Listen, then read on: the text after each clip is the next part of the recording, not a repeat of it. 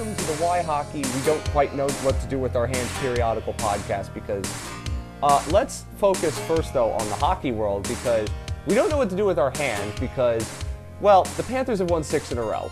And it is a celebration. I mean, Good. that they can find any measure of consistency like this. However, this is why hockey, so we're going to talk about things that aren't so good. But I do want to say firstly, because this is a weird stretch because it started immediately after we did Who our does our show. marketing with taglines like that? What? Who does our marketing with taglines like that? Me. This is why I'm unemployed, kids. Well, oh, you know what? I'm glad I'm not doing the marketing for the All Star game in South Florida next year. We'll get to that later, I will assure you. Uh, such an interesting little stretch for the Panthers. They've won six in a row. I don't think they've played their best hockey of the season. You and I have been talking about that as we've watched them go from weird game to weirder game to weirdest game.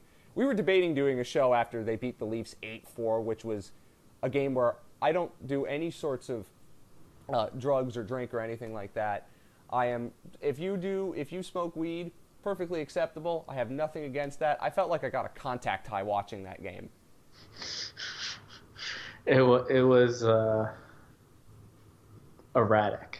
Uh, sure. Yeah, well, it was actually like watching the Panthers play themselves and play a slightly inferior version of themselves, at least on that night. Correct. Or no, actually Correct. not that. It was watching themselves play a version of themselves when they weren't trying. Is actually what that was. So, uh, I, I, I that was that was weird. But this whole stretch, and we're gonna get to the Panthers, we're gonna get to the Flyers. It's time to get to in this show. But I'll start with this because we're recording this absolutely after uh, Quenneville Palooza, which was another weird kind of game just for the occasion and whatnot. But here's what I've learned about the Panthers. I don't know whether I could call them good or not. I called them good earlier this year, and then they proceeded to play bad hockey after that, so I'm not going to do that again. What I think I've learned about the Panthers is they're finding ways to win even though they don't really know how to win yet. I think that's the best way that I can put it. What do you think? Recently, yes, but I don't think you could say that overall Well, I'm talking season. about this six game stretch. Yeah, yeah, but I mean that could be a variance of of things. You know, who knows what it's for? I mean, we do know that they are good at playing run and gun offense. They are good at playing pond hockey. The you know every every rush there's four guys in the in the home plate area going to the net. Like they're very good at that. But when it doesn't work out for them, they lose. And in the playoffs, when you get into a series with a team or teams, if you make it past the first round, you need to be able to win different styles of hockey because there's going to be adjustments and readjustments, and you're going to have to react to both of those and overcome that to put four game four wins together against a team that you know is at least going to be equal to you, and uh, you know usually half the teams are going into the playoffs on some sort of streak with some sort of momentum. And if you line up against one of those teams, uh, it, it could be a, a short series. Well, yeah, but I think one thing that we've learned in these games is not that they can't win the way that they've been playing. They have the most goals in the league. They're the highest scoring team in hockey, which makes no sense.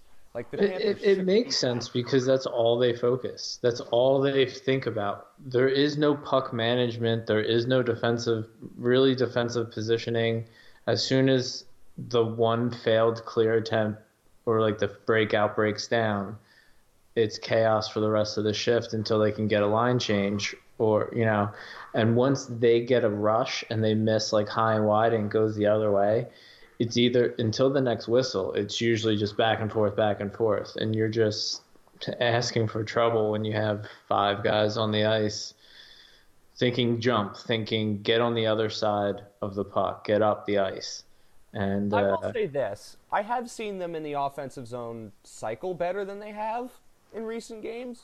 yes yeah. They i mean but, better at that in, in recent games, and it's not just you know the top line doing it; the other lines are doing it too. And it's not as if that's a bad thing. I think no again, that's offensive comes easy. they need to be a cycle team They should be, and I and it, it's I, I know why they aren't, but Joe Quenneville still says it's a work in progress, and clearly, I mean, I watch all of his press conferences after every game. I encourage you all to do that. We told you to do that earlier in the year. You should still do it. But I watched him after the Minnesota game, and the look on his face was like, "How the hell did we win that?" He he couldn't really explain it. He was begging the media there to ask him like, "How did you win that when you didn't play well?" And obviously, it's Panthers employees and George Richards, so it's probably not going to be asked. Hmm. but when you look At at least it the last that- part. at least he's well the panthers employees most importantly but i think that he's acknowledging it and i know he doesn't want to see his team play run and gun all the time and the reason why you know they can't defend yet is because they've had multiple big leads in third periods and they do not know how to put games away that's the big takeaway that i have against the leafs. It was 7-1 it shouldn't have gotten to 7-4 the la I- you know 4 nothing and then it became 4-3 the chicago game was 4-1 they should have put a fork in that game and they didn't. So Well, that's something they have to still learn how to do, which is mildly annoying, but we know they can outscore their problems, at least in some games.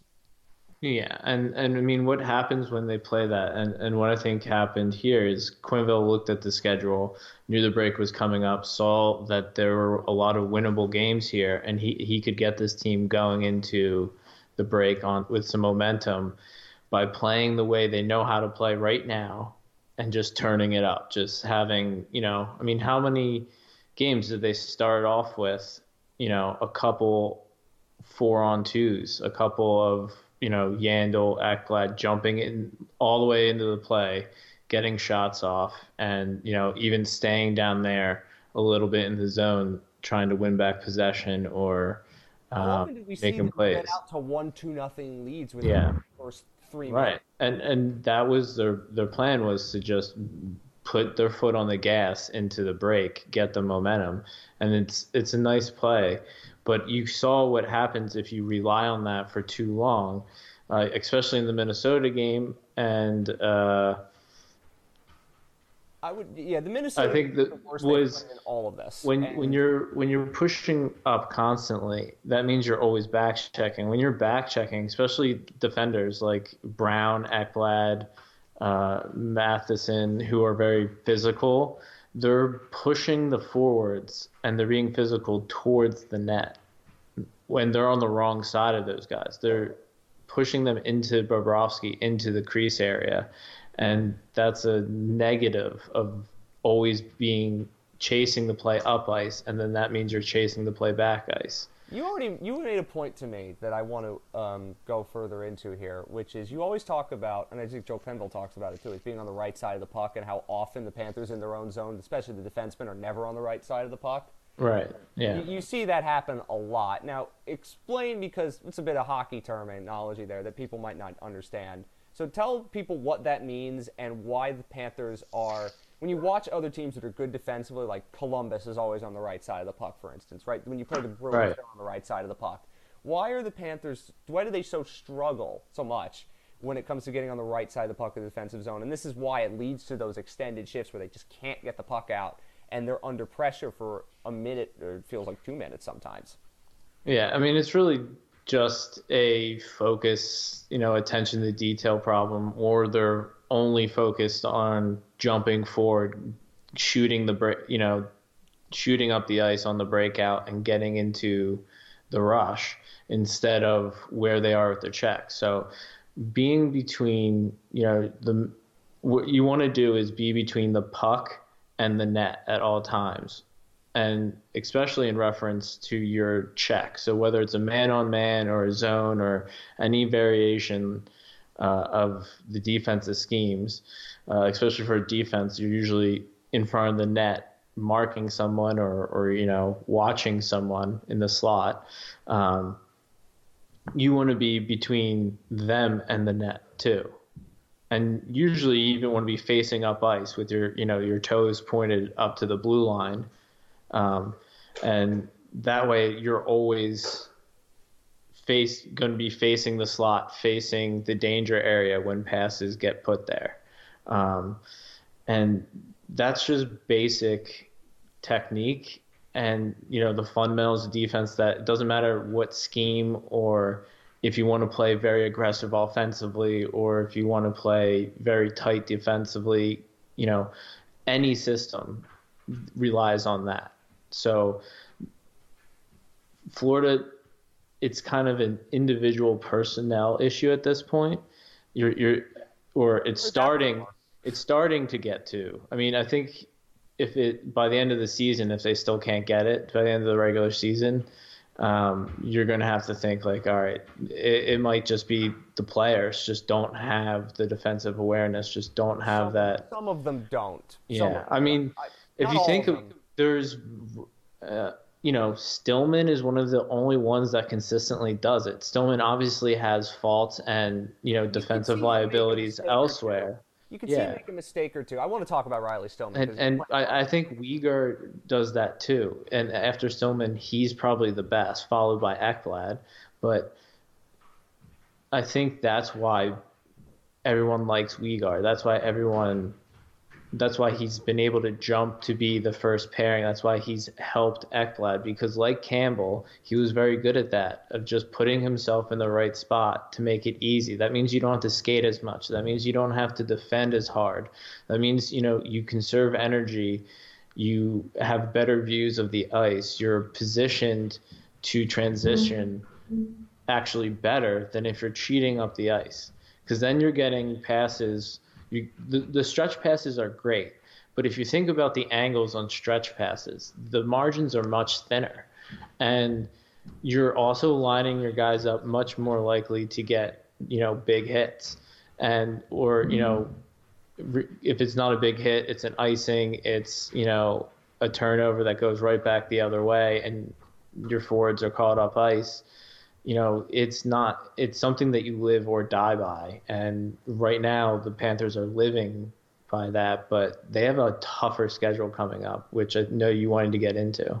We will get to that, I think, in a second. But there, there are, there are a lot of things that have been happening in these games. I think I want to get to. I'm not going to go over every player, but there's just some individuals. I think I, I know you want to talk about Riley. Well, still. I think, I, I, yeah. I mean, I think we should start with with Pysyk. well, yes, because you know what's really should. funny about Mark Pysyk? You know Jeff Marek joked about rovers all the time. Yeah, Mark Pysyk's not... a rover. He's just playing wherever he's been asked to play, and because he's yeah. a humble hockey guy, he'll do it. It's so funny how he's actually not that terrible, and it feels like we're being trolled. Because you know well, what happens, right? He plays defense in the penalty kill, which is odd, but and also the penalty kill is bad. I think we want to get to that in a second on the on that fourth line forward, he's not terrible. He's not great, but that line hasn't been like tear your hair out bad. And then in the third period, after Matheson makes that awful mistake to give up a penalty, Pysyk replaces him on the blue line, and Matheson got benched for the rest of the game. So it's really weird what's happened with Pysyk, and I know you probably want to talk about that because we've been on his case for a while. And he's not oh. playing badly, but it's just so funny how Joel Quenneville's using him and how he's being deployed. You know how I think I could best describe him right now? He's the don't make me play him where I could play you player. You know what I mean? Exactly. And I mean, first, I, we never were really getting on Mark Pysyk. We were just saying that out of all the D, that you kind of have to move to get newer D that focus on a different area of defense and a different area of hockey. Yeah, that, that, yes. You know, like the cap and stuff. And, you know, it's just, he was just the odd man out in our eyes. And uh, it's still what he's, man out in what, our eyes. Yeah, and what he's done is at least made himself indispensable through the you know right now because and, and I think this reflects more on you know the roster that Tallon and maybe Quenneville or you know whoever else you want to put in there with Tallon uh, has made that they don't have enough players. They don't have a def- they don't have defensemen who can play on the penalty kill consistently. They don't, but they also don't have bottom line forwards that Tw- Qu- Quenneville puts out. Like Quenneville is a coach that he he just wants one line that's neutral. That's going to be like nothing. Apparently, that's going to be his style. He wants a line that he can put out and it's going to be boring hockey, that nothing really happens, and then every once in a while they'll you know go on a little they'll have a couple games where they get you know in a groove in a rhythm and their chipping chasing results in a couple goals. But you know they'll just be a fan favorite. They'll well, just chip away. Your boyle and Pysyk is right now. Like it's right. yeah. decent games where they haven't played badly you know but then they'll but have then it creates game, and then Hawryluk and Malgin will come in etc etc yeah and and and that's fine. And I'm surprised that it's gone as well as it has with this group because I'm not a fan of that line. I like it much better when Hawryluk and Malgin play. I think we all do, but I mean, as you say, I, I agree with you. Like there's this, there's an element of the Quenneville that he just there's certain players that it's not that I don't think he doesn't trust them. I think that he knows exactly what he's going to get with those players. And as you said, if he wants to have a line that's neutral, that is, this is what it's going to be, and I can trust them to do the little things that I need them to do, and I don't have to pull my hair out worrying about that, then that's fine. And when it works, it works. And when it doesn't, and the team needs something from that line that can do more than be neutral, uh, that's when the problems start. And we've seen it happen this year. Like, when it hasn't worked, he will change it. But right now, he's not going to because they're winning, and he's not going to change anything when they win. So, right. They'll, I mean, eventually it will happen. But I just find it really funny that Pysyk, at this point, has become somewhat tolerable as a forward and somewhat tolerable as a defenseman in a pinch, even though I still don't like him. And any of those, it's roles, a relative issue. Well, know? it is a relative. It, listen, it's a relative issue, and I'd rather Pysyk play on the penalty kill than Josh Brown, and that's another story entirely. Uh, second player, I think we wanted to talk about. I joked about it on uh, the uh, the Mark Pysyk uh, is trolling. Good, good for. Good for Pysyk though, because you know at the end well, of the year he has to next year. Yeah. He's going to need a new team next year because Panthers not going to be able to sign him. So, so this is this is good for him. And you know, again, the Panthers are a team that they seem to do well when they have something like. I mean, this is a most teams truism for sure, but you know, when they're do when they're playing for something, like they need to have something tangible to play for. So like Huberdeau setting the record uh, Acciari. Like sometimes you'll see Quenneville ride guys like a Pysyk, like because with the leadership group the Panthers have there, guys like Yandle, they build the team, they do team bonding stuff around that, and they get them in good moods, they get confidence up when it's like you know something like that happening. When it's you know Josh Brown jumping in and scoring a, a, a goal, you know that that's you, did you see they, the bench when Acciari got a hat trick? It was that, the funniest know, thing you've yeah. ever seen.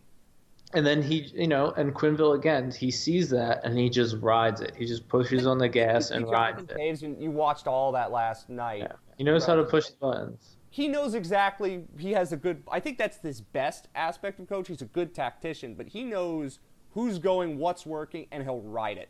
He. Yeah. It's not. It's, and, it's it's it's not even like gut instinct. He can just he can tell, and he like again, you saw. He figures out how to get the most of it. He gets more mileage out of it than other coaches, I think. Would he is able, and I, well, I want to talk a lot about Quenneville later because it's you, you appreciate. I mean, it's relative again with the Panthers, but you appreciate just how good of a coach he is, and you can see what he's doing, and like you didn't need to prove that he was one of the best coaches in the history of the league, but to see what he's doing in Florida and to see it up close, and when you're watching most every game, it it really becomes so apparent to you when you see that. I want to yeah. get to some other players. Uh, firstly, I want we want to talk about Riley Stillman because we were begging for him to play earlier in the year, and now he is. It started because Weegar got hurt, and it's going to be interesting to see what happens when they come back from the break and Weegar's eligible to play again. But I think I think you got to take out Brown because I, Stillman's I a lefty. I hope they do. I hope they do. And, but, uh, what about Stillman? Because they're playing him a lot. He's getting I, a lot of minutes. I, I think. But he's. But They're trying to make up for lost time, I, think, because they. I think they realize that. Oops. You know, looking around the league, yeah, you're you're seeing Josh Marino, and you're seeing how Pittsburgh's getting, you know, patted on the back for playing him right out of yeah, college. You asked, and, you asked, me a couple weeks ago, did the Panthers have a Marino? And my answer well, was, for a while, it was Weegar. Now I guess it's Stillman. Well, I, I mean, guess. like Weegar. Well, I, I meant, you know I don't think Weegar was because it took him. He played in the AHL for a bit to get there. I think, you know, it's more the guys who can jump in and play at that younger age. You know, he's really good though. That's the other thing. Like, and and it's the and it's the play style too. Like he's much more subtle and he's much more um, like vintage Stralman, but younger Stralman, like where a lot of people didn't think he was good because he it wasn't always resulting in points, but he was getting pucks back. Yeah, he was getting pucks back, and he was transitioning up up the ice, and they were getting good scoring chances from it, and that's really what what matters for defensemen, especially the type of defense the. In this particular context, like he makes mistakes. Think, He's a young defenseman. He makes one or two every game. Some of them result in bad plays, others of them don't. Well, I think it's because he's being encouraged to play like the other defensemen in in Florida's system, especially right, you know the last six games where every defenseman was basically given the green light every shift. Yeah, including and, Josh Brown, which is hilarious. Yeah, right, and but, but, you know, good and zone. good on good on Josh Brown because he's got he's gotten better hands. You know, playing with you know practicing. It's hilarious, right? Day. Well, I mean, you know, when you practice in the NHL every day, you know, it it it, it makes a big difference, like who you practice with especially if you know you're still in your mid, that, that, still mid twenties. He's yeah. you know it's not like he's dropping off. No, but, but, but what about Stillman? Because he's the kind of we, as we said, we talked about him forever. He should have been starting the year with the team, and he almost did. But what about his game specifically? Because I find so interesting, like what they're asking him to do. You know, like he's playing with Stralman. That's you know Stralman, the babysitter kind of player, which he's kind of done this year and it, it's not like it hasn't worked. I don't think it's been a bad pairing. There are times when they have issues, but I don't think that that Stillman has like he hasn't played bad enough. Like he had those games earlier where he was really bad, and then they benched him and they sent him down, and he worked on some things, and now he's playing better. He's playing too much to the point where I don't know if Joel Quenneville wants to scratch him. So, like, it's an interesting question now for the Panthers as to what they do. Because I again, I don't think he's been great, but at best, he's not really noticeable, and we mean that in a good way. Yeah, I mean, he just brings something different, and you can tell, you know, he grew up knowing what it you needed to do to make an NHL team, and you know, if you're not one of the team's top guys, this is how you have to play. This is how you have to carry yourself on the ice. You know, these are the things you have to be good at to keep getting time. Um, because, you know, you, you can't be deficient at this because there'll be, you know, coaches like Quenneville who will just, you know, pick somebody else and put them in the lineup. Um, so I, I think, you know, what he does, we talked about being on the right side of your check or being on the right side of the puck in the defensive zone. He does that. He's always uh, underneath the puck. You know, as a defenseman, you never want to be ahead of the puck, which is again, you know, another term for uh, being on the wrong side of the puck and, you know, Get between your man and the puck. Yeah, basically. and and he stays in between the dots. He's not out on the boards. He's not far from the center of the ice, so he can support his partner more most importantly. But he's also, uh, you know, supporting everything because at the end of the day, it's all coming through the middle, and that's the danger part of the ice, and you got to protect that. Uh, on rushes, he doesn't gaps too. Yes. Yes. Yeah. On rushes, he doesn't get. You know, he doesn't let them back in. I mean, on that on a couple of the goals, you know, the Florida Panthers defensemen just keep backing in, backing in, and they let the guy take a shot from inside the tops of the circles instead of above the tops of How the circles. Times, let's, let's, if you're going to go back to just some of the, these goals you see in the stretch, it's like the defensemen are backing in, the gap isn't good, and you can, and, and these players are too good now, so you can't give yeah. them that. And that's happened. Yeah. Don't let times. them think about what they want to do. Make them have to instinctively decide as they're crossing the blue line. I mean, ideally you want to be stepping up before the blue line, but um, you know, try to step up as close to the blue line as possible. And and Stillman does that. Uh, he's got the ability to skate, um, you know, well enough on his edges, pivot in and out, um, and handle somebody who's skating forward while he's skating backwards. Because it's much easier to change your direction, go from you know fast in one way all the way to full speed than uh, in the opposite direction. That it's a lot easier doing that forward, but when you have to skate backwards and pivot to forwards or pivot from forwards into backwards, you're losing momentum, you're losing energy. And if you lose and, a split second, yeah. right now you're cooked. Yeah, because it's you know it's hard to get gain speed going backwards. You know that someone skating, you know Nick Lidstrom skating his fastest backwards, you know isn't going to be faster than a lot of NHL forwards right now skating full speed forward. And Nick Lidstrom skating backwards is yeah. a unique skill that almost no one else in the history of this game has. Yeah. So I mean, that, it, it, that's why you see a lot of defenders like these days, like uh, Colorado's defenders, like uh, Makar and stuff. They'll prefer to stay skating forward because they're such an they, they have the advantage if they're skating forward over forwards that they can make up ground Again, on them. They can nobody them quite out. like yeah. Makar in terms of skating from the blue line, and that's another thing that you have. Yeah, I mean, there, there's getting more and more, and I'm not saying Stillman's that good, but you know, those. Definitely, he has a little burst in his skating. You can see it. Like when he needs to react to go after a puck in the corner, he can get there. Yeah, the Panthers defensemen don't aren't any. There's no new age skaters on the back end. Ekblad has a traditional skating. He doesn't do as many mohawks. He, he doesn't have that ad, agility that a lot of kids who were born and always played under the new rules, uh, had figure skating instructor, coaches, and all of that.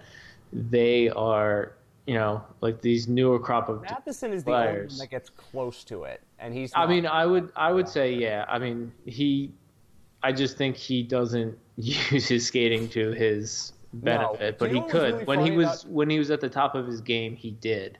When you know what's funny about at You know, you just kind of forget Matheson? about that because you haven't seen it in a while. Of course, but you know what the funniest quote about Aaron Ekblad uh, had about Mike Matheson? I think I heard it during the Minnesota game, or it was or Detroit. I can't remember which game it was, but he said, "You know why I like playing with Mike Matheson? He's not afraid of making mistakes." And when I heard Goldstein say that, I'm like, "Sure, Oh God. wow, you don't say."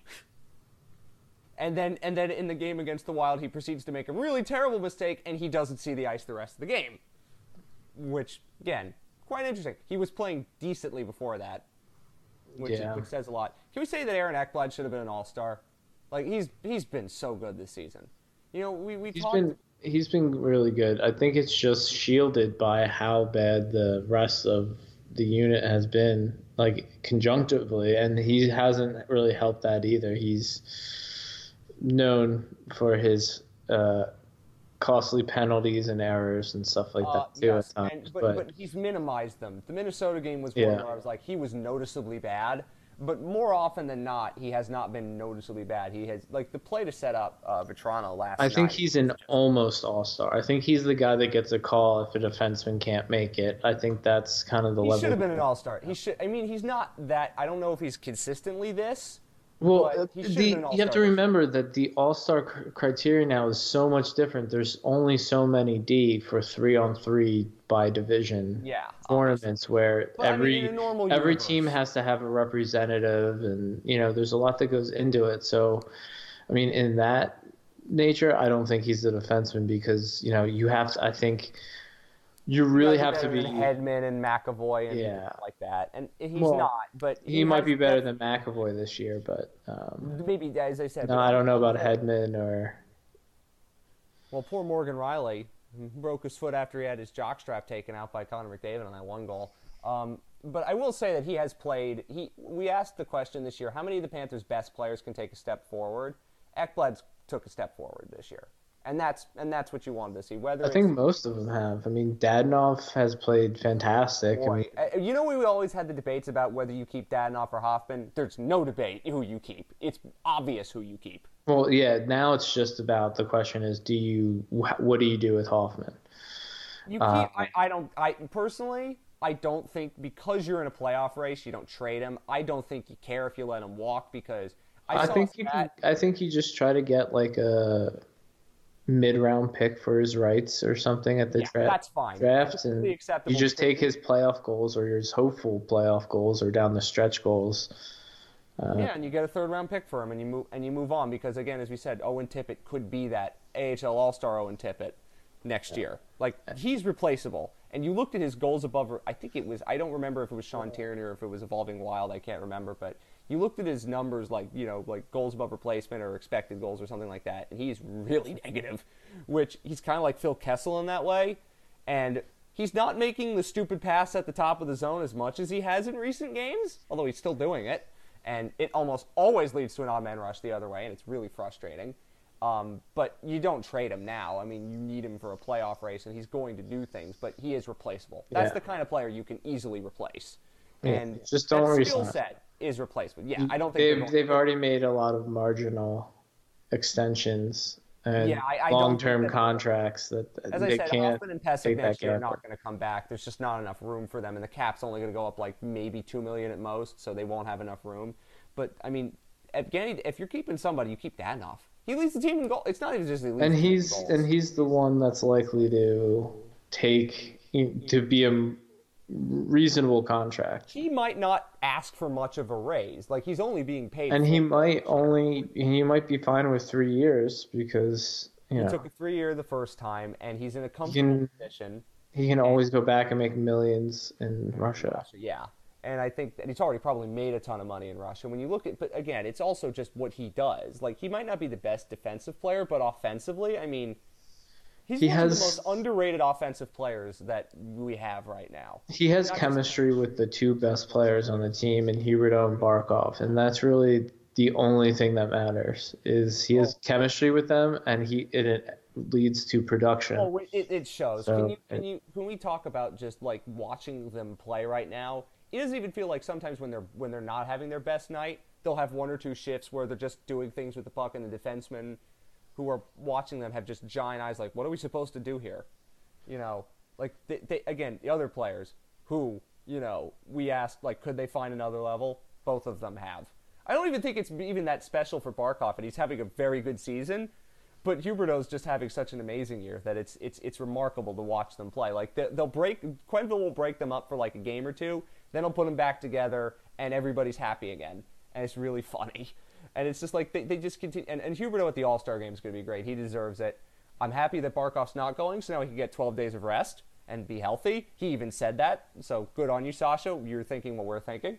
Uh, yeah, that it, it- when we asked before the season, could they play any better than they played last year? And the answer is apparently yes. And that's why the Panthers are where they are because that line gets better and better every time you watch them play, and it's it's it's, it's something that you you don't necessarily appreciate as much as you should while it's happening.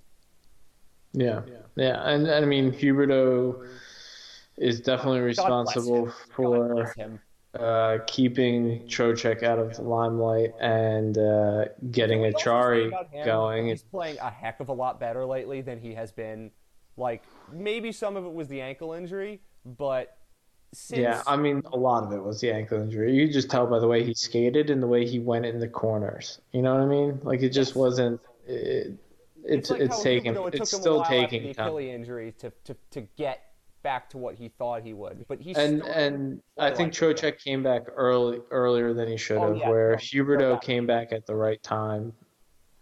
I think Huberdeau came back at the right time. there's no doubt that Trocheck came back early from that. But I also think like just the way he's playing now, I think Joe Quenneville has figured out what works with him and how I can harness this unique skill set that he has and make it work. And it's that's why Acciari and Connolly, Which two guys no who just stay out of the way. It's really it makes no sense, but it, mean- it has worked, and that's why Joel Quenneville's an amazing coach. Because would you have ever thought that that was the line that would make Vincent Trocheck look Yes, hundred percent. And I mean, we talked about it. He needs guys that don't need the puck that much, but can get it back and can finish, and can go apparently to. Noel yeah. Acciari can do that. Yeah, I mean, at least this year he can. And Oh, it's but never he's going to happen again, but it's hilarious he's this year. he's the guy that covers for Trocheck defensively. That just basically does whatever Connolly can't work himself up to get the courage to do. not the, the- not the, I don't know about courage. The uh, He, he, he the desire to do. Likes to do those sorts of things. yeah, Connolly is more just like he likes to just hang out, you know, play, get the pass, and, and give give the puck back and stuff. But he's just out there to score goals. He's Yeah, he, he's, he there there to literally.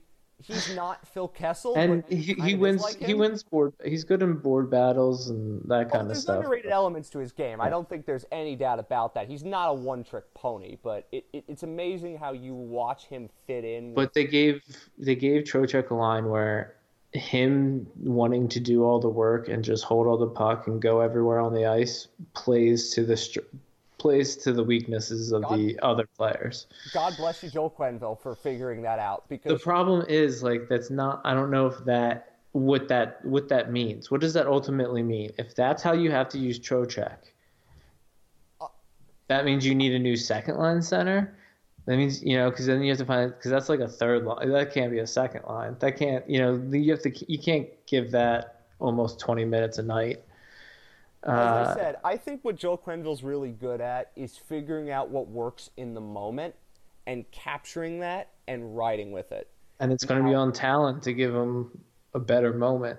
I think, I think. that that's coming. Uh, we still, I still think that Trocheck is better as a winger, and I, I agree with you on that. And but right now, I mean, if we're just talking about it as we sit right now, Trocheck's playing the best hockey he's played in two, three years. So it, it works. As I said, the long term questions are long term, and it's a question that they have to ask. And I'm sure Joel Quenneville and Dale Tallon. And of course, it's why hockey. So all I care about is long term. Yes, but I mean, for the sake of this argument now, short term, he's playing good hockey, and they found a role for him that makes sense, which is, you know what, no coach. Gallant did a little bit, but then but it just it just moves. It's like one of those games oh, where you have to move the blocks, and there's always one missing block, so you can always have a space. It's like Jenga, you know, and you, you just kind of move blocks away, but you don't know which one's going to cause the tower to fall, you know. And at this point, the Jenga it's like don't break the ice. That's it's a good one. Guy. Yeah, that's a good one. or Operation. Don't touch the dude on the side, or else his nose will glow red. I think that's the Bill Peters version. Ah, yeah, gross. Anyway, we now must talk about Sergei Bobrovsky and goaltending again because it wouldn't be a Panthers podcast if we didn't talk about that. I will refer to all to the Alison Lukan piece in the Athletic, which I hope you all read. If you didn't read it, I don't know what you're doing because it talked about why Bobrovsky has struggled more with the Panthers than he did with the Blue Jackets, and there are a lot of reasons for it. And we don't want to toot our own horn here, but we're going to because that's the kind of people we are. Uh, Absolutely. We, yes, we would try to say it in the nicest way possible, but there was one thing in that piece that was just so evident. I think it was. I don't remember exactly what the stat it was, but it was like, it's, it wasn't game score. It was what the defensive chances allowed, basically. And if you looked at the bottom three teams in the chart, the last three years of the Florida Panthers, and so you asked the question about Sergei Bobrovsky, and we said he's facing a higher quality workload. And I talked about it with Sean Tierney. Um, say, how can we quantify, like, well, he's not facing, like, oh, he's getting barraged every game, but he's facing just incredibly high quality shots. And so, and the way mm-hmm. that the Panthers play defensively, it doesn't suit his strengths. So that's why he gets hung out to and dry they pile up. Oh yeah, they add up very very quickly. In a, you know, like they happen in bunches with the Panthers. That's how they that, that's how they play. Um, sadly, it is how they play. Uh, but I think that that was one of the best um, approximations of that that right. we've seen. I'm now going to give you the piece because I'm going to quote yeah. from it now. It's defensive performance year by year. Okay, so you look at like what is like I, the shot quality against the last three years of the Florida Panthers are all the worst on this chart, by far. That makes complete sense. And yes. when you look now, at what Bob Boughner's doing with San Jose and their defense, and oh, as an interim co- coach, and you see the same results, it's like, yep, makes sense.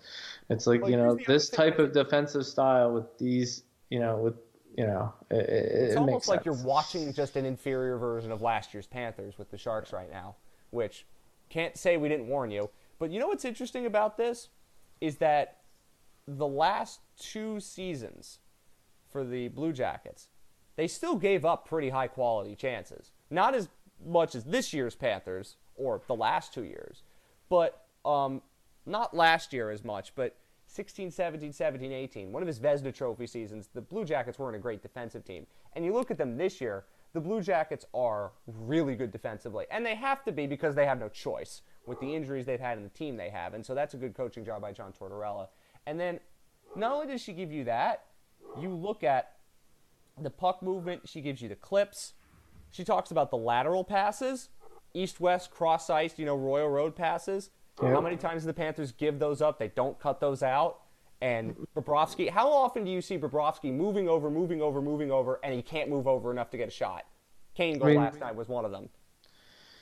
Yeah, I mean it's every game. It's what we've been saying. I mean, we don't have the access to the private data, we don't the- obviously sit down and film. we, eh, we don't obviously sit down and track all that stuff um, and you know but we we see it and we can express like the you know the general principles that work here and, and what's going on and it's kind of now being borne out in the numbers so when we say that you know this this the way they're playing to get these wins right now are can they can win games like that in the short term, but long term it's going to lead to poor results. This is what we're talking about. Like this is, um, it's sugar rush, basically. yeah, exactly.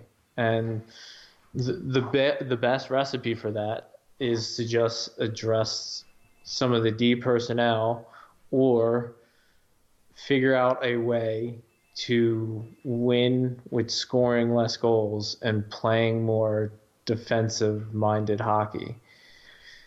And So- I know that that's hard to do, and I'm and and I don't know whether it's like this team is. Well, here's the other thing that we talked about with the Panthers, right? Defensively, I think we mentioned it in past years. When they're good defensively, they're they're pretty good defensively. They don't give up shots, they don't give up goals. But then once one goal goes in, snowballs, really, really quickly. Right. You It's a chaotic team. And if you look at, you know, even when you were saying that, you know, CBJ the last couple of years with Bob, they weren't the worst, but Bob did really well. And, Because you know, what- they, in the end, what John Tortorella's system asks of his team, particularly his defensemen, is very different than what the Panthers are asking of their defensemen, Yeah. right? and still it's less chaotic. It's Yeah, less, it's far less chaotic. And watch any Columbus game, and the game looks dull because the Blue Jackets are in control in the defensive zone. They say, "We'll give you the edges, but you're not getting anywhere near the middle." Right? why, why is Bobrovsky moving around so much in net? 'Cause the Cha- Panthers are chaos is movement. Chaos is movement. The more chaotic the D zone is, the more chaotic the turnovers are and the pace of play and everything, the more Bobrovsky has to move. The longer the shifts are and the harder the work is, the higher danger the shots are. All of that stuff, it adds up. And, you know, it's it's amazing that he's kept them into so many games. I mean, if you look at the beginning of a lot of these wins, um, he kept them in games to get that first goal when they were doing a couple odd man rushes, missing the net, coming the other way, giving up odd man rushes, and he was making big saves. It allowed them to keep playing that way until they could score first. And, you know, maybe at the end of the third period, he gave up one goal he should have had over four out of four, but that, you know, he's not going to save them all. And I think oh, there's a lot of Florida Panthers fans that have a dip that don't see the difference between it would be nice to get a big save there versus he should have had that. There's a difference That's- between Actually, that's a really good way to put it. like Bob Bob it would have been really nice if Bob stopped that fourth goal, you know, two games back. It would have been really nice, but it was another high danger shot. He was going side to side, and Yandle literally just waved at the puck and moved out of the way at the last minute. Goes from like screening to not screening, kind of masked the shooting motion of the of the opposing player, and it goes high while Bob's sliding low. And You like know, you he could have maybe got it. He could have got it, and but like he only gets it nine out of ten times. And if it's that one out of ten times, or the two or three out of ten times he doesn't get it, but it's a very difficult shot to save. Like, is, does that mean it's his fault, or is it just means like, yeah, it would be nice, and maybe you would get bigger saves out of Bobrovsky if he wasn't already using all of his big saves in the first and second period to keep you in the game. You know, that's the best way I've seen you anybody put it. It. It would be nice to have a big save there versus that's a bad goal he gave up. You know, Right, I yeah. think a lot of the goals that Bobrovsky's given up, and he hasn't played up to his standards, let's be fair, but a lot of that is also on the team in front of him. I think that a lot of the goals he's given up this year it, are definitely more of the, well, it would have been nice if we had a big save there, and maybe I could have had that.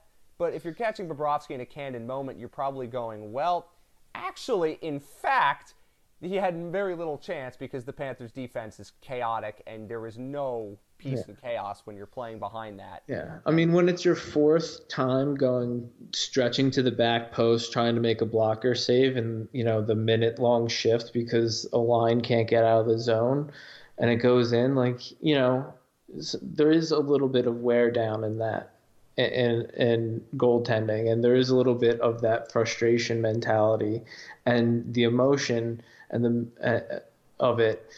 Uh, you know, we all know Bob is I don't want to say emotional, but he is very passionate and involved and competitive in games. And the more chaotic and the more high intensity the games are just like in the regular season now, like you're just gonna wear them out. You're just gonna because you can only stay sharp and like in that zone for so long before it starts to like wear you down. Mm. It's it's you know what that's you know like it, it's kind of like if you're in fight or flight all the time. Yeah. You know, it's, like, it's a good way you put it because I, I, I don't think I had seen it defined like that until you defined it like that. That's a, it's a good way of putting it, and that's why you look at it as. I'm just a Bob Bob believer. I know you are a believer in him, and you were saying this earlier. And I think, listen, can he play better? Yes, but I think also a lot of that, and what what you try to do, and what we try to do here, is to try to put things in context and put everything together. And it's hard when you isolate and you see Bobrovsky's goals saved above average is minus nine, whatever, and that's great. And as somebody who comes from a journalistic background and my background, I always look for context. So, okay, my first question after seeing it is why is it like that? So then I, you know, we, I try to look for numbers. I try to look in, you know, what little I could say in terms of watching highlights and film to say why would this happen. And you, because you've played hockey at some level, you're able to tell you, okay, here's how everything goes in context, and here's how everything works together, and here's then how something like Bobrovsky having his struggles can be chalked up to, oh, the defense behind him, in front of him, is causing this chaos and making it so difficult and that's and and it's a very good point you've made there. And i think that that's something that it's hard to quantify because we just don't really have good data to support it. And it's hard to qualify because there's a certain element of watching the film that most people can't do. You know what i mean? Like most people aren't going to be scouting the film and going oh well this is happening you know with the defenseman. And you're able to see that. And it's also putting it in the language that people can go oh, yeah i see that and that's why you saying, oh, maybe that's a save he could have had. It would have been nice if he had it, versus that's one he should have kept out. Right. Yeah. And because it's not as black and white, and you know, if he's getting a hundred shots, and some of that is what three? That's like three games, you know, of shots. Three to four games. He's going to be, you know, a, giving up eight goals is is good. So like he's still going to give up goals if he's playing very good. Yeah, and that's just because in the NHL right now, offenses are just so good. Yeah. And also, I mean, listen. I mean, you... three, four, four goals a game is starting to become normal in the NHL. I mean, the um, Panthers right and, now and are leading the league in scoring, and they're four is the new three. Yeah, and that's the rules changes. That's the goalie equipment shrinking, and that's fine. Like you can still play like the Blue Jackets, where you ju- or the Stars, where the system creates dead hockey, and you know, but you rely on your goaltender a lot if that system breaks down. You know, the, the Panthers they've gone the opposite way. We'll go run and gun, and kind of like can, you know. You can do that with a better team defense and everything. You just need to get guys who can play that way and yes. still maintain the defensive end. The Panthers just don't really have I mean they they're starting to get better at it and you can see like the overall trend like Bobrovsky's overall play you know any you know whether you think he's been good or bad this year you can see that he's getting better you can see at least that the team is playing better together they're playing more cohesive maybe not defensively or maybe not at some point you you have a problem with something they do but they're playing more they're all on the same page more often and things like that is is trending the right way. Mm. Of course. And that's Joe Quenneville, who, by the way, he's not going to win the Jack Adams, but I'm more impressed with Joel Quenneville than I mean, I never followed the Blackhawks so closely. But how can you not be like just go with Joe Quenneville? This is why he's one of the best coaches in the sport ever, because he he figures it out. He understands. Here's what I have to ride. Here's what I have to work with, and knows here's where I can make these little tweaks. I'm not going to try to change everything all that much, but you can tell pretty quickly like this is what his imprint on the team is, and I, I it, it is just it's even more impressive when you watch it up close. Is basically I think what I've learned in Quenneville, and we talked about it. He doesn't BS you. He doesn't sugarcoat things. He tells you what's happening, and that's good for his team. Like his team is filled with a lot of players. They're not an old team, but they've got a lot of players who haven't won a lot and had things sugarcoated for them a lot. Joel Quenneville doesn't do that.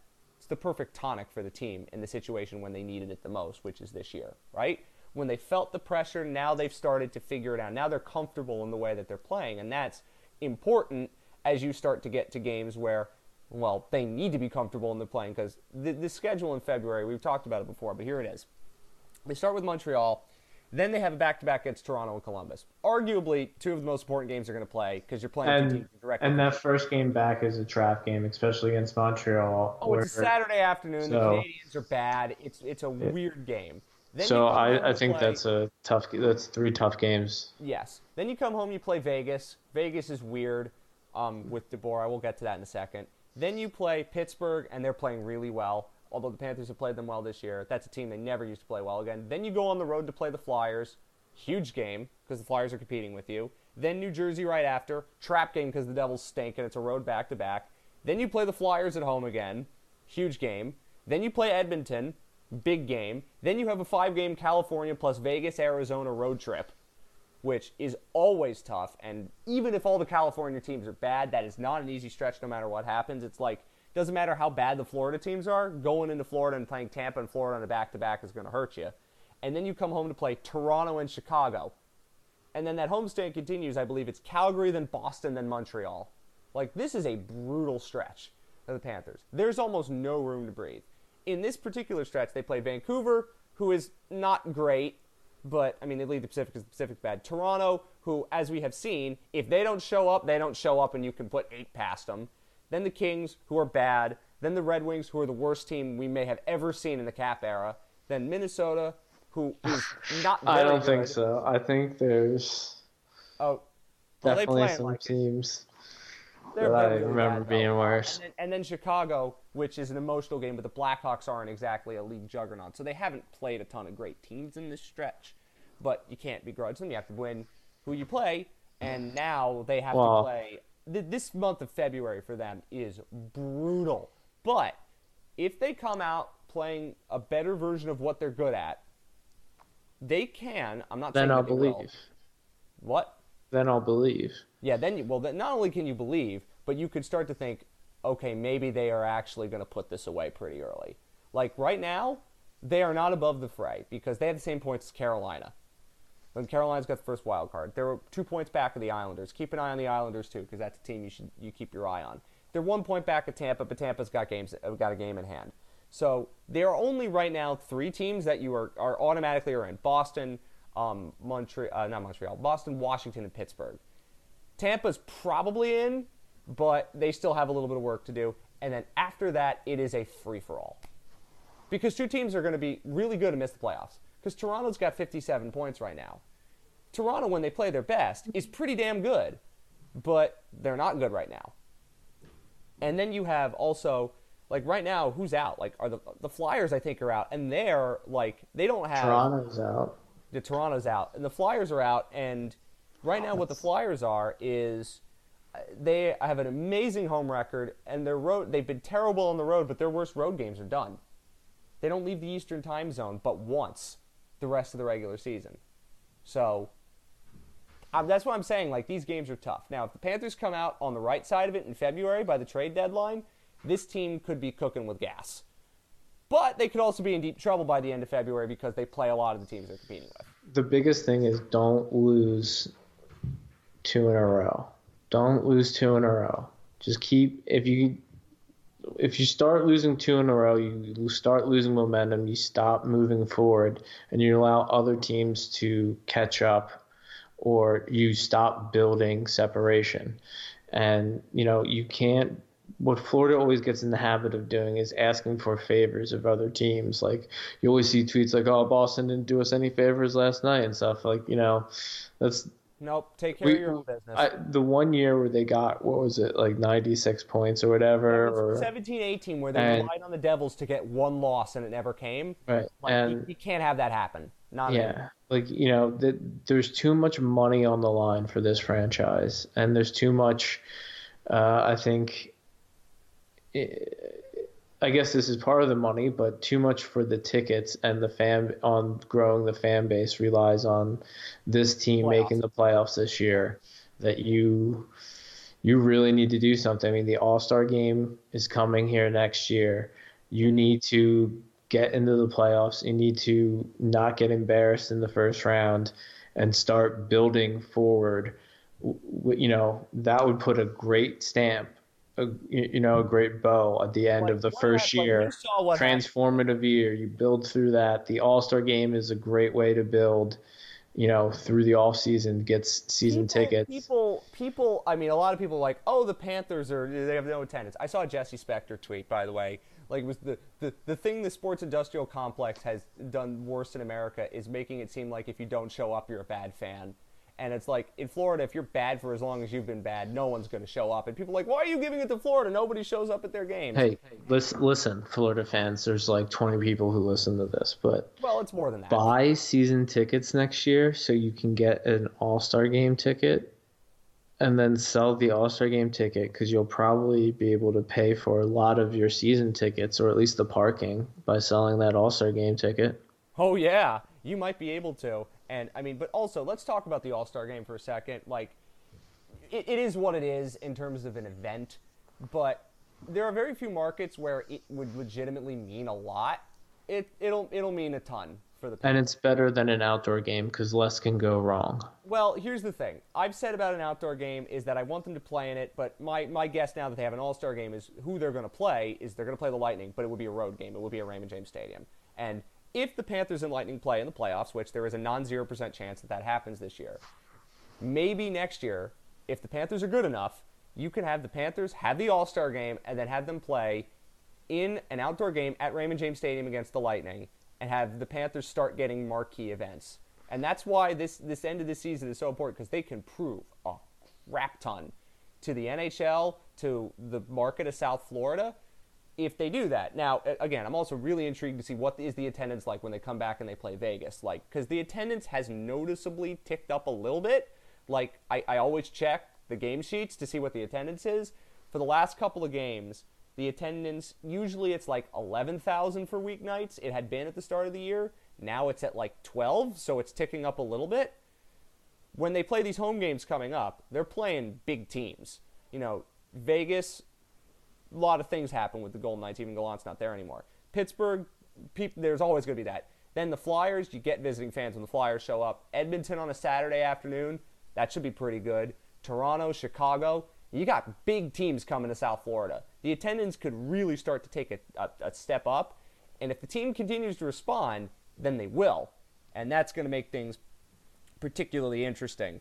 Um, but I, I this, the other good thing about the All Star game next year is, hey, there might be three Panthers in it. Sasha Barkov only has to drive 30 minutes down the Sawgrass Expressway to get to Sunrise, and that's great. You know, he lives in Boca. He doesn't have to leave his favorite sushi restaurant, which I think I've eaten at multiple times. I can't even, uh, I can't remember, but I think I have. Right? Otherwise, they don't have to drive far. Huberdeau doesn't have to drive five, like 20 minutes from where he lives in Fort Lauderdale, probably. Yeah. Also, Bob will be no one's there. It'll be great. you know, you know, no one's going to skip out on it because it's South Florida, and everyone's going to want to go to South Florida in the middle of January. Well, they'll have no excuse. I mean, like you can't. Well, because like they'll skip out on it, and then Gary Bettman will be walking the beach and be like, "Hey, what what are you doing here?" And yeah, I know. It's like, we're having- Where else will he be going? Mai. He'll be having a mai tai at Hollywood Beach, and you're and he's going to go. Wait a minute! I thought you were skipping out on the All Star game. Why are you here? I I did. I, I thought it was um was pretty good. Well, I tried at least.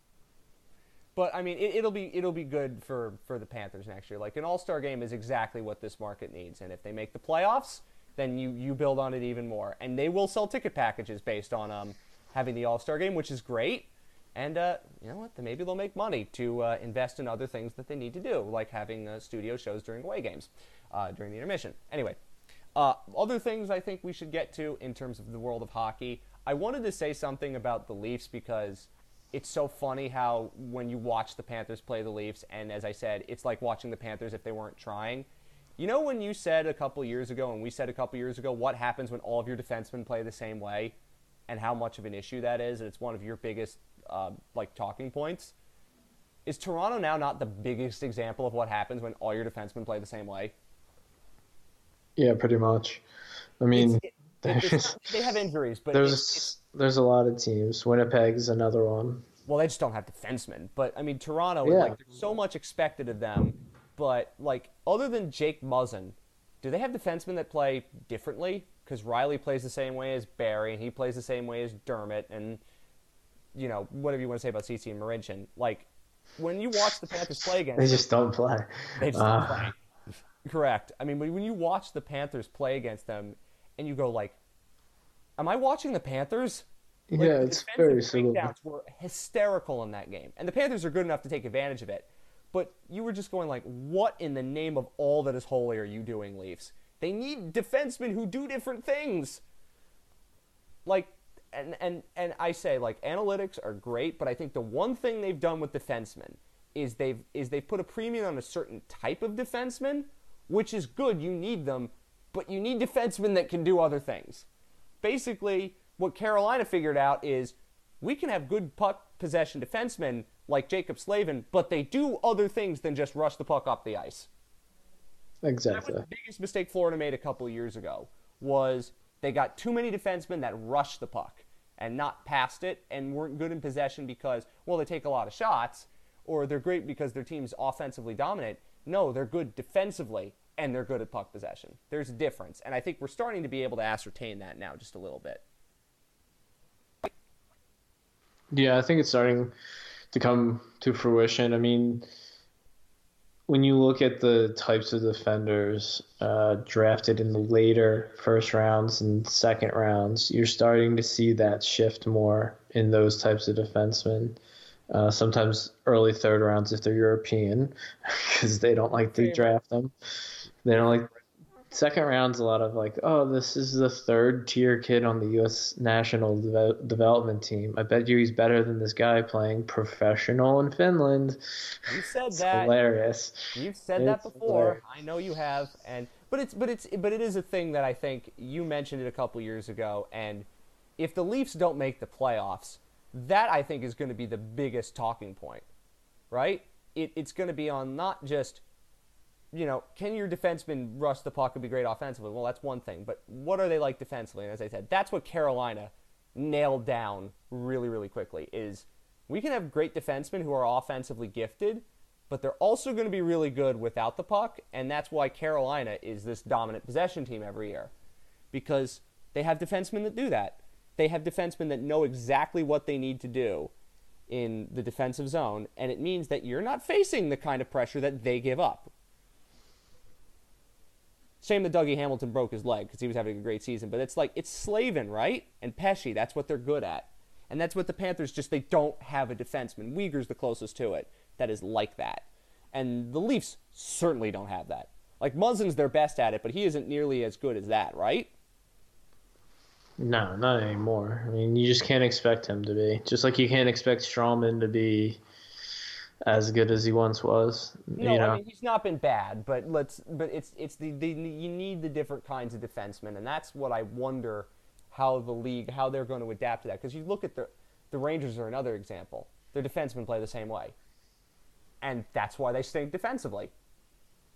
Right, like because you just like everybody does the same thing. Fox does the same thing. DeAngelo does the same thing. The Flyers do not have that issue. They actually have defensemen that do different things, which I guess they figured it out. well, they just drafted a ton of defensemen, and they drafted a ton of draft different type of defensemen. with different styles. yeah, So, what do you think about this? uh, The Flyers, because they are only one point back of the Panthers. They, they, they're starting. I think they figured it out a little now that they're playing at home. Uh, I watched a little of the game last night. That was an impressive defensive performance they put in. Uh, I, don't know whether they're going to make it. Like I just like this Columbus game. It feels like it's just like they're going to fall off at some point because you can't continue to play the way they're playing and get goaltending like this, even though the system allows it. But like, do you think the Flyers are going to make it? Because I like I watched them last night and go, they they they, they can. I, I think with the Flyers, the biggest issue is how long they can go into the season uh, with Giroux and Voracek playing the way they are and being able to play through uh, all the supporting cast injuries. Um, obviously, you need Couturier to be this Sean Couturier, one of the best players in the NHL. Um, he, you know, like without him, they're not going anywhere. It's kind of like Barkov uh, or Huberdeau in Florida. Um, but they definitely need Giroux and Voracek to keep going. And the one thing that they, I don't think they have been able to do is to put together a full regular season where they peak at the right time uh, and the rest of the team is healthy enough and uh, playing well enough to get them into the playoffs. They, they aren't going to be able to trade for Chris Kreider, but they probably should be. They need more. I think they need another thing on. No, offer. no one, no one wants Chris Kreider. He well, sucks. Well, uh, Chris Kreider anyway. sucks. NHL All Star Chris Kreider, but they do need feels like NHL backup of a backup of a backup Chris Kreider. Correct. But the, like it feels like the Panthers desperately need a defenseman. Well, the Flyers don't need that. What they need is they need something else on offense. I mean, I, they need their top prospects to stop getting non-hockey injuries. Oh, Nolan! Oh, poor Nolan Patrick, Oscar Lynn. Yeah, that's yeah. kind of. I mean, like that's that's that's an issue. Uh, you know, like and I mean, they've been able to call up guys and, and rotate through some guys that have played well. Uh, the newest call up is yeah, the newest call, call is Yermin Rubtsov, and uh, he hasn't played yet, but uh, I expect that he will get a game or two in the next couple weeks. Uh, but Konecny's been has picked up the slack. You know, we talked about Voracek, uh, who's I think really taking and taking you know picked back up some. I don't know how, what, what would you say. I don't want to say like he regained some form, but he, he definitely has bounced is, back. I think or... regained form is the right way to put it because last year he was like, um, wait, how much money is he making again? And it's not like he's back to like dominant Voracek, but he's better now. but I he can turn it on and dominate yeah, shifts, and uh, you know when he, he can make his line mates better again, and he's he's much more dynamic. And you know the Flyers need that because. I mean, they're not Pitts. It's not Pittsburgh bad, and it's not like some some other teams. But uh, you know, especially up front, they're they're a little hobbled together. They, um, they, need, they need to make a trade for a forward. They need to make a trade to get some offense in and, and, and the reason why we talk about teams like Toronto and Columbus is, is not just because the Panthers are competing with them, but also it's just interesting because all these teams are in the same position there, for very different reasons. Is there anyone out there on the trade market though? I mean, I, I don't even I haven't even thought about it. like the trade market has been dead for about a month, but I think that there's something will happen. I just can't tell you what it is though. It just it feels like Kovalchuk maybe. How funny would that be? I mean, I would put Taylor Hall back on the market, but well, you're. I, I mean, the, now of course, since Florida was in Chicago uh, last night, there's the Duncan Keith the Florida rumor. You know, oh, that's obviously has no, to come back stop, out. Stop, stop. They can't fit him under the cap anyway, so it doesn't matter. But stop. Uh, what if Chicago took Matheson? Uh, I wouldn't trade and Matheson retained. Not in a million years. Uh, I would in a million years. I'm not. Keith is not good anymore. Um, He's better than Matheson. I'm just saying if you know if that's well, what I know, happens. I know, I know, but that always happens when the Panthers and Blackhawks plays. There's a silly rumor that comes. Exactly, out. exactly. That's why I'm not being too serious about it. No, no, no, no, no, no. Um, a couple of other things in the world of hockey want to get to. Uh, firstly, uh, Vegas Golden Knights head coach Pete DeBoer. Why? I I mean, I think I think it's a shame that the Flyers ha- uh, hired Vigneault and they're doing well because I mean the the biggest thing I think would be if the Flyers just never won another game the rest of the season, uh, fired Vigneault and got Gallant because I think Gallant would be the perfect Philadelphia coach. Oh, you know the way that the way the physical game that they play, the players he likes, and the style. Yeah, that that's very the, Philly. The, the way he's the way he is and his actions behind the bench, like his you know. He seems a little gruff. He seems a little, yeah. He's got a little South Philly in him. Yeah, I mean, I think it would be uh, the well, right fit. I mean, Glen's gonna come back. that's true. Um, and it's not like Gallant's going back to Florida, so No. uh, I mean, I, outside Seattle, I really don't see. I, I mean, I, I hope he gets a good job. I could see maybe I could see Minnesota needing a new coach soon. Minnesota, or- I could see the Red Wings maybe because he's got connections with the Red Wings. But would he want to go through like you know a scorched earth rebuild, which is what's happening there? Um, by the way, No, he would just sit it out or coach somewhere else as an assistant coach and say, "Call me back." I still think you should do Seattle. How funny would that be? 15 of the 31 teams in the league since the start of last season have changed their coach. Half the league. Serie A doesn't have coaches change that often. Well, it is a product of the sal- salary cap.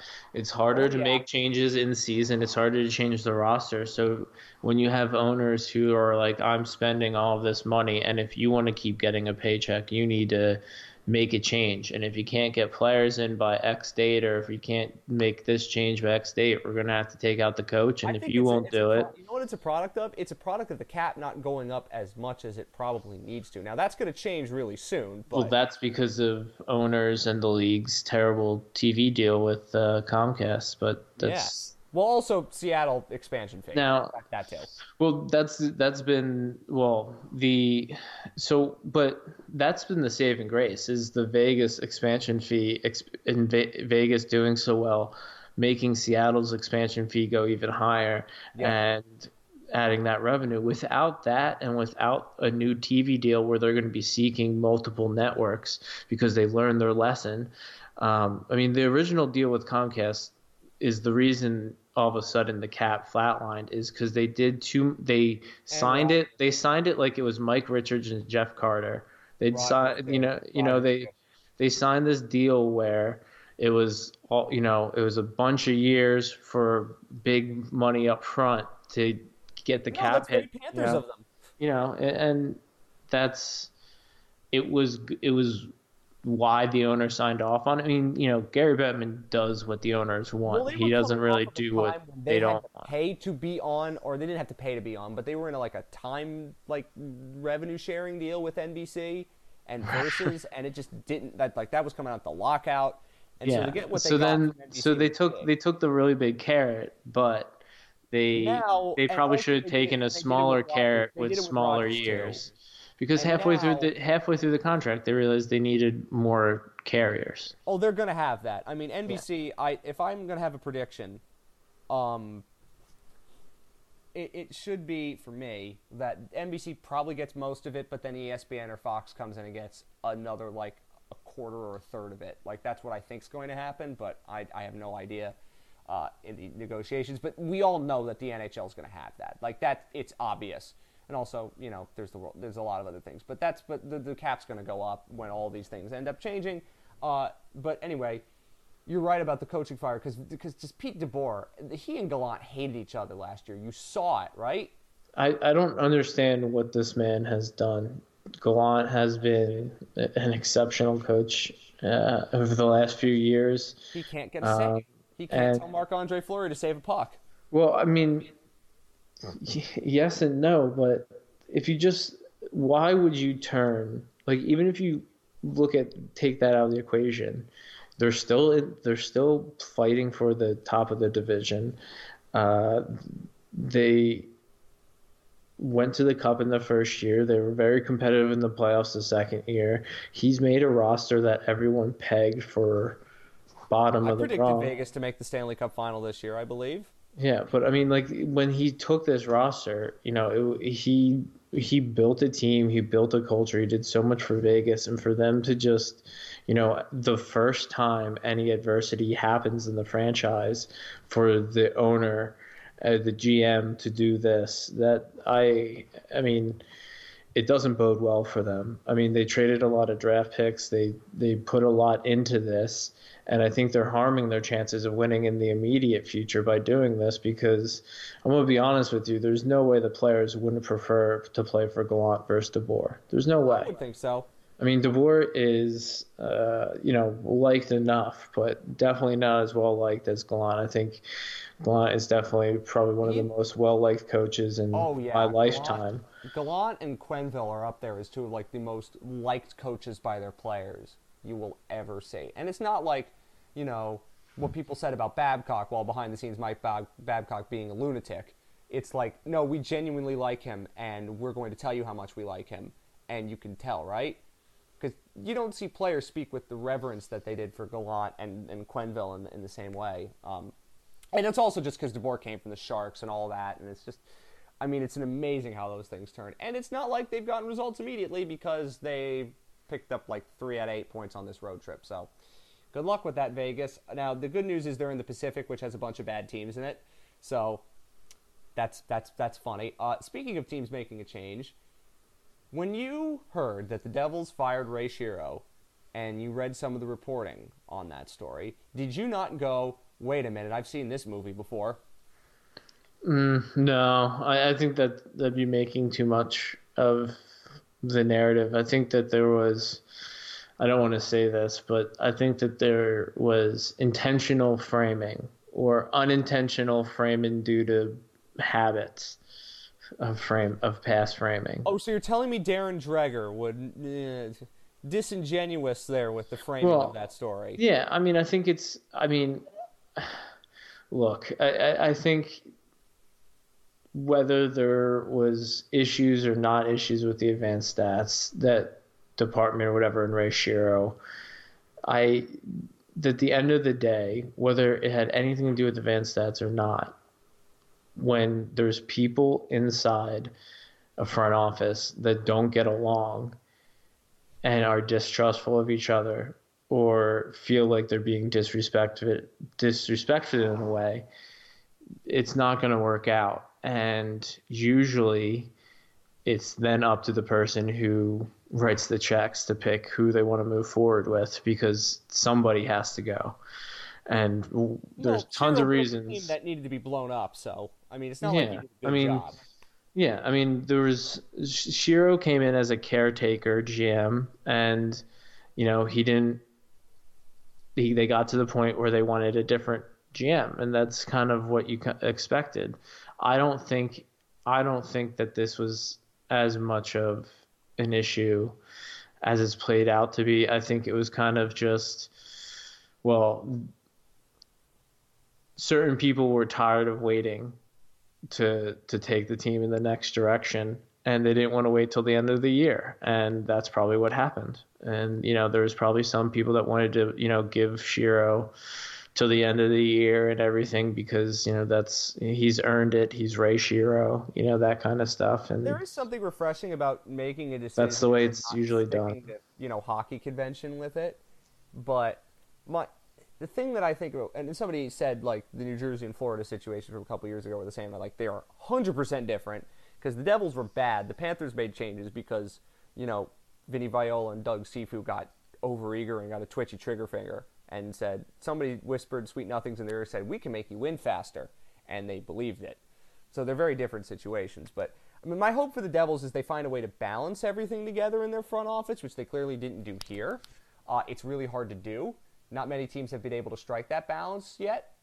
Um, I wonder whether they're going to be able to do that, but they're not good. They have a long way to go before they get a winning team. Yeah, but I mean, I think a lot of, you know, was it Shero's fault that they had Taylor Hall and they had to try to win now versus doing a proper rebuild? You know, I guess. I guess was the it was like- it Shero's fault that Edmonton was willing to give up Taylor Hall for that price? You know, like it, it's you know, like once you got Taylor Hall, the whole thing changed, and then you had to try to balance getting top picks with trying to compete to keep Taylor Hall in town and to use the most of Schneider before he fell off and then he falls off and, they don't really address the goaltending issues. Well, yeah, because they haven't addressed. You know, the Devils literally have done two things with goaltending in the last three decades, and that's play Martin Brodeur and trade for Cory Schneider. And they, yeah, they got Mackenzie Blackwood and Keith Kinkaid was okay for a little bit, but you know, like that's not. Uh, they didn't really plan ahead for either Brodeur or the um, Schneider situations, and that's on Shero too. I mean, like there was, I wasn't very surprised. You kind of saw it coming. I think what happens is when there's people who've been in an industry for so long and there's a lot of people who respect him and uh, I don't want to say carry water for him, but you know, they there's always going to be the there's there's going to be some dirt and dust kicked up on the way out the door. You know, like it's not there's there's a lot of ego in, in that position and uh, in this in, in that industry you know like it's oh yeah so it's i you know when you get when you get people who are internally want to make a change and then the change happens and the person doesn't want to leave it's or you know didn't really want to be a part of the change it's obviously they parted ways because that's you know corporate she, speak for um, you know yeah. it wasn't as bad as you thought it was. It's corporate speak for like he's high enough and respected enough that we can't fire, quote unquote, use the word fired. You know, like it's. Uh, yeah, but I, I mean, for me, the, the the thing it was just like it was messy, and it's just it's a, it's a, it's an organization that doesn't know what it is. You know what I mean? You know what it, I mean? Like the the Gallant the Gallant thing, I think, is messier and, and well, the thing about Bill Foley that I think we're learning is, you know, like good ownership is hands off in many ways. Like you can have a good hands on owner, but you know, like who's the, what's the best run team in the NHL right now? What would you say? Like the Lightning? Jeff Vinik, you don't hear a word from him, right? He hires people and he lets them do their thing. Who else is, is pretty well run right now? like the Capitals. Well, I mean, you, you, can say the same thing with Boston, but that's because their owners well, yeah, too busy. Jeremy Jacobs is, is hands on. He's hand on hands on with the league. He leaves his team alone. He's up in the yeah. league offices doing all that. Uh, correct. But also, like, what about you know, like, I mean, Washington. You don't hear a ton from Leonsis every day. You know what I mean? Like, and and and the fact what what Vinny Viola did to sign Quenneville was the move right? He said, I'm going to pay you all this money. I trust in this guy. Now can you go win? And we haven't heard squat from ownership since, which is good. That's what you want to do. And good ownership finds a way to empower the right people to succeed. What I don't think the New Jersey Devils have figured out, they have the same owners as the Sixers, and they went with the process with Sam Hinkie for a million years. You know and Crystal Palace. Yeah, and the Crystal Palace, yes, who are not actually doing that badly this year. Good for them, even though they're managed by a you know a pensioner somebody who should be on an AARP card. Um, it, they got sick and tired of that, and then they hired Jerry Colangelo, you know, because there was just too much losing and too much pressure. And then now they have Elton Brand as their GM, and you know he's a good public face of that team.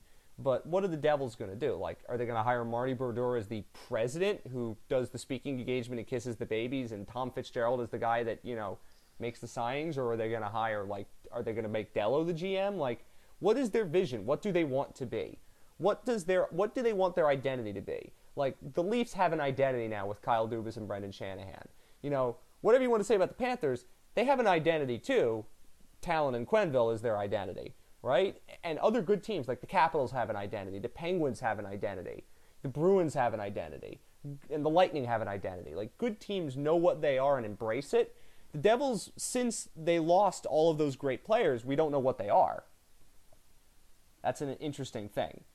Right? That's that's the problem of making that switch in the middle of the year. You don't have the ability to put that together before you play hockey games. You have to play hockey games while you're building that and while you're trying uh, to decide what your vision is. Yeah, yeah. I mean, and you don't even know if the it's going to be Fitzgerald. You don't. I mean, like you like you said, you don't even know who's going to be the steward. Um, and like, what structure do you want? Because you can win with a lot of different structures. You just have to empower it properly. And that's what I said. Like, I don't think that they I th- have I- any clue right now what they want that. I stretch to think be. that they do have a clue. I think that they have an idea, and I think um, they're going to play. They're going to test it out right now with um, the actors that they have, and then make hiring decisions based off how that goes. Um, and I think But what can you learn this season? Like, did you get a good return for Sami Vatanen? Like, you know, like is is that the way you want to judge it? Might be the only way they can, but Yeah, I mean, but it, it's gonna give them. There's also a lot of hey, this is what we want to do. These are the types of people we're looking at. These are where we're sending our scouts. These are where, you know, I mean, it can There's a- work. there's a lot you there. Vision, you need ideas, and you need to have a plan. And I hope, for the devil's sake, they find it because the most frustrating thing to watch with sports teams is to go in with no plan and no ideas, just flailing and putzing around. And eh, I hope they I hope they continue to suck. We don't need more good teams. I mean, Panthers need to win the cup. We need less good teams. Okay, fine. In that regard, yes, but uh, for uh, you know what I mean. But um, other other NHL things. This is the All Star Game. I, I I mean I'm gonna watch it because I want to see what the dude perfect shooting from the stands looks like because it Oh, could be a complete disaster. Just is it is it really sponsored by? No, it's not sponsored by Dude Perfect. Just Uh, I was gonna say that would be so NHL. it's not sponsored by Barstool. That's a good thing. Barstool tried to sponsor a college football bowl game, and then someone stepped in and said, "No, you can't do that." So instead, we're going to sponsor. Uh, we're going to have a company sponsor a bowl game that has done some really horrible predatory lending things. Just a matter of which flavor of bad you want. Um, I mean, I'm interested to see what it looks like. I want to see the. They want the capitalist kind. That'll be cool. The women's three on three thing will be nice. Yeah, I wish they'd let them play against the Oh, you men. know what? And I don't I don't know if it's I don't Well, think it's the don't- well, players that have of, the There's a lot of trap Yeah. trap doors involved if they do that. But Yeah. I mean, But like, it'd what- be what it'd be interesting.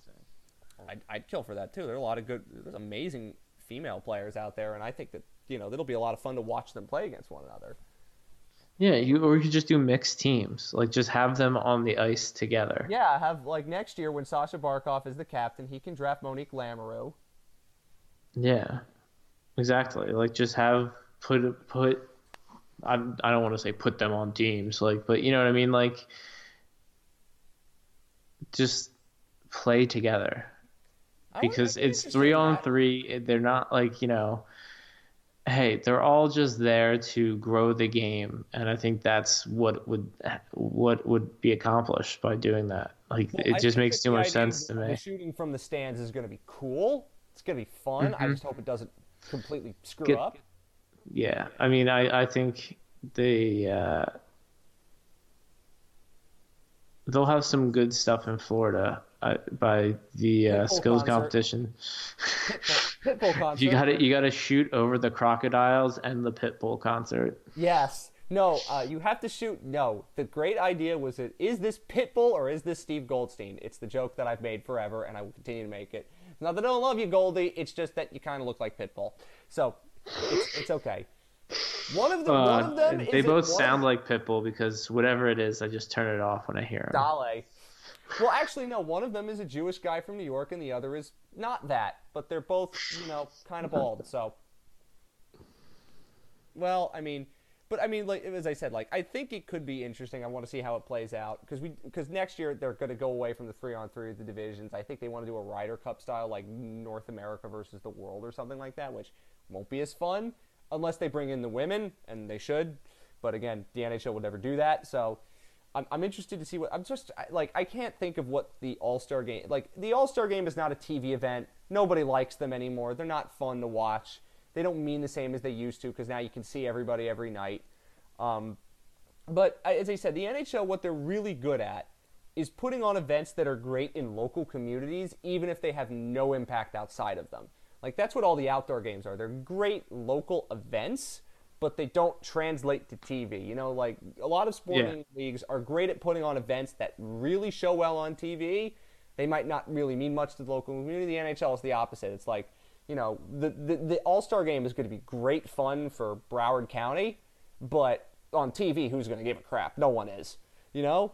Yep, But like that's ya. the thing. Same with the draft. I mean, the draft is although the draft is great on TV too. oh, the draft is a lot of fun on TV. It's even more fun when you're there.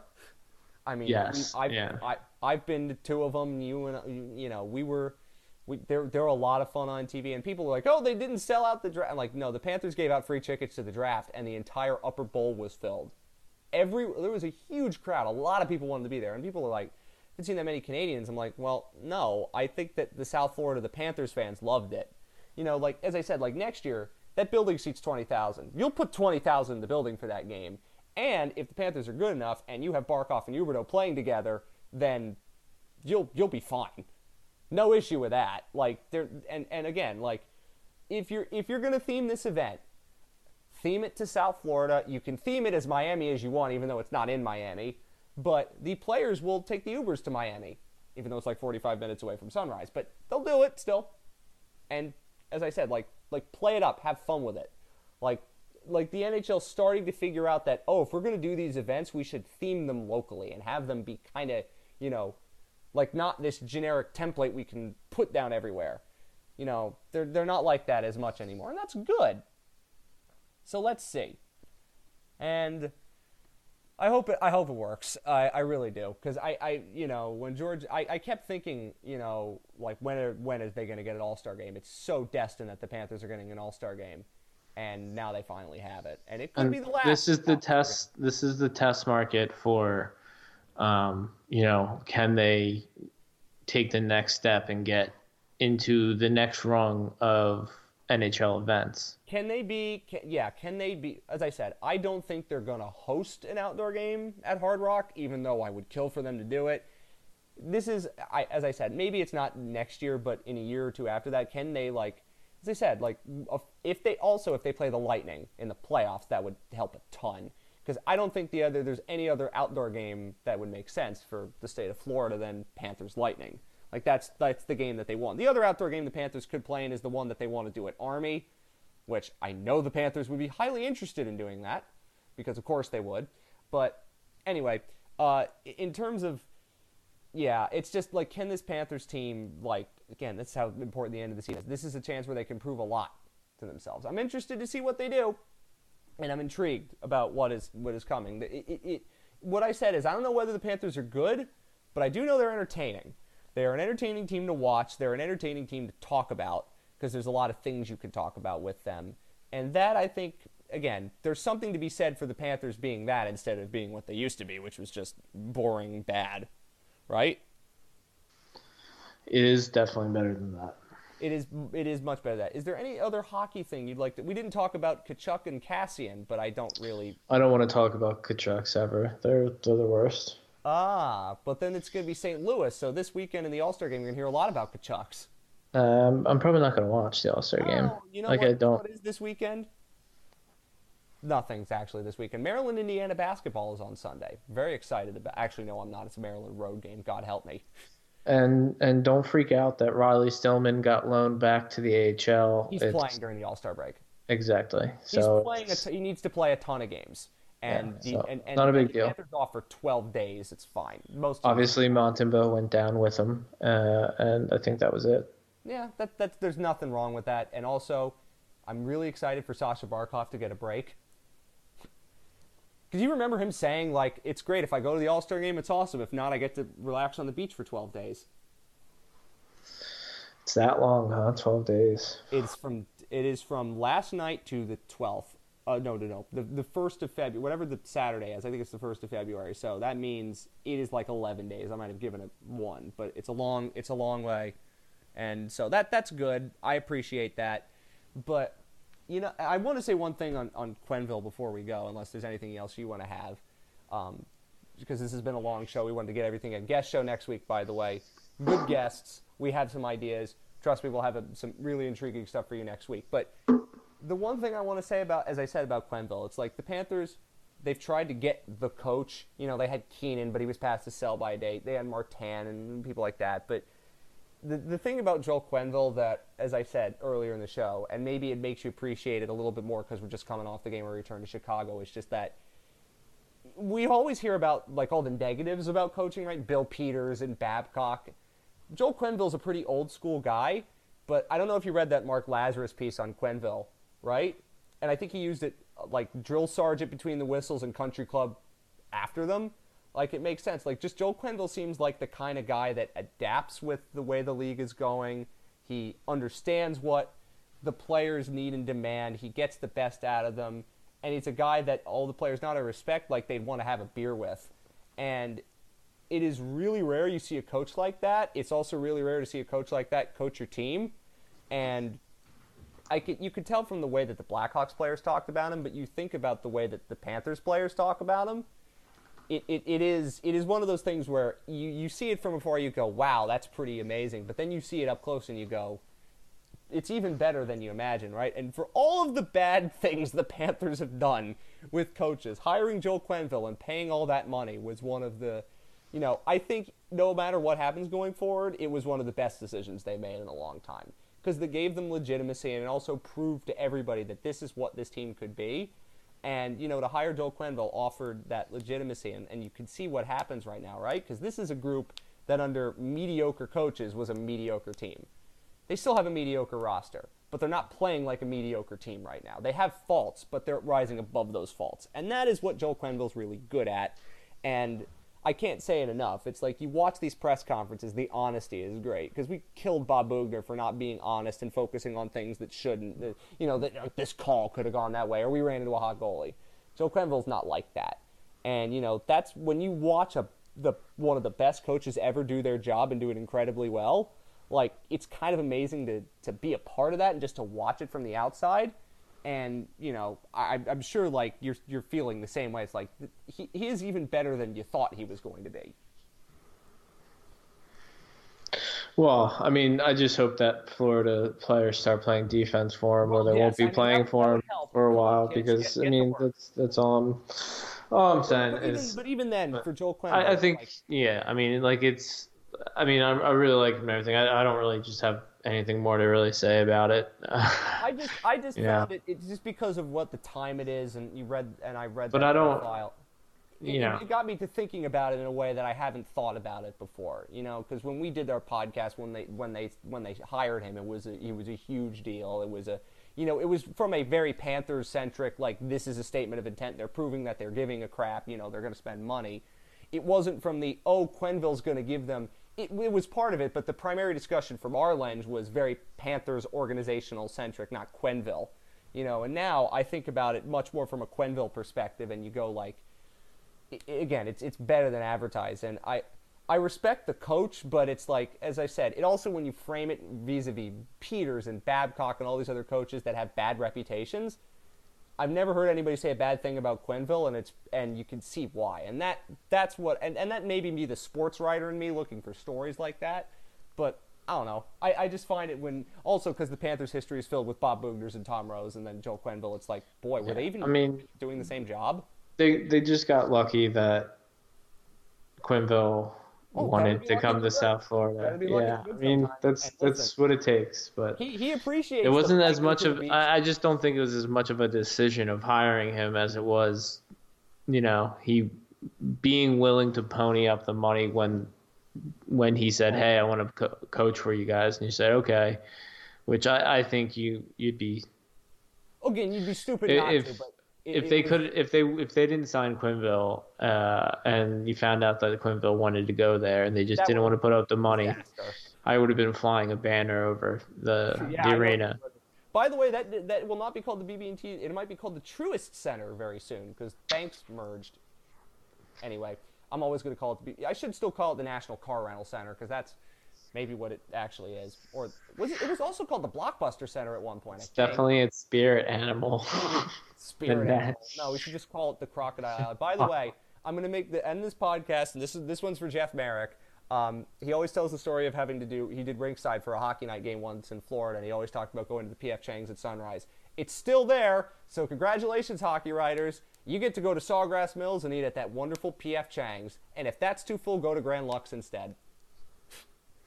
Good deal. Maybe we'll be at the All Star game next year. Uh, anyway, maybe they'll hold, hold the whole thing at the War Memorial in Fort Lauderdale. Who knows? But anyway, it was a great it was a great show. Happy free gritty. Yeah, free gritty. Oh yes, definitely free gritty. Somebody texted me about that during the show. It's it's it's definitely a sham. It's I definitely some it some Gritty would never do something like stupid that. South Have you seen? Have you seen Gritty doing the things he did during like the Flyers Pride nights? Gritty would never do such a horrible thing. Yeah. I, I'm, I'm embarrassed on behalf of Gritty. By the way, on, on February 8th, when the Panthers hosted Pride Night, when we come to that next show, expect me to spend 30 minutes talking about all the things they could have done and didn't do. Fair enough. Eh, You can, you can, you can, you can give me that one. Yeah, I mean, I'll, I'll just put you on mute. It's not a big deal for me. No, don't, don't put me on mute. You have to Uh, do the thing first. I'm. Anyway, good night, good hockey, and uh, Jonathan Huberdeau, please prove to everybody how amazing you are, so that um, you're not. I say I say he just gets as drunk as Ovechkin usually Uh, gets. actually, you know what? If you're Jonathan Huberdeau, yeah, go hog wild, and then you and Barkov can then do that next year, and um, you'd have the best story ever. I don't know. It's, I don't know. Here's a question that I, I think there is no answer to: Is is Jonathan Huberdeau um, has ever been drunk? Has he ever been drunk before? you just look at him, you go like, has has he ever had too many drinks? No, because Jonathan Huberdeau is naturally on top of his game at all times. I don't know. it. Russian, so I think he probably has. Wouldn't you want to see a buddy cop movie with those two? I mean, I would see anything with Barkov in it. This is I mean, also I, this is I I watch a lot of stuff with Barkov in it that's not good. So Pavel Barber stuff. no, no, just well, I mean, yes, but I, also I, I know what I know what you mean, but I had to, I had to point that out. But uh, as I said, if they got to go to the All Star game, it would have been we're like running the out best, of tape here. it would have been like the best friends that anybody could have kind of thing. Because you read that Huberdeau profile from George Richards, and you were going like, "Oh my God, these two are having these two have the best chemistry ever." I'm not going to say what thought just came into my head because I can't do that. But anyway, good night and good hockey. Please keep winning, Panthers, when we come back from the All Star break. Yes, please do.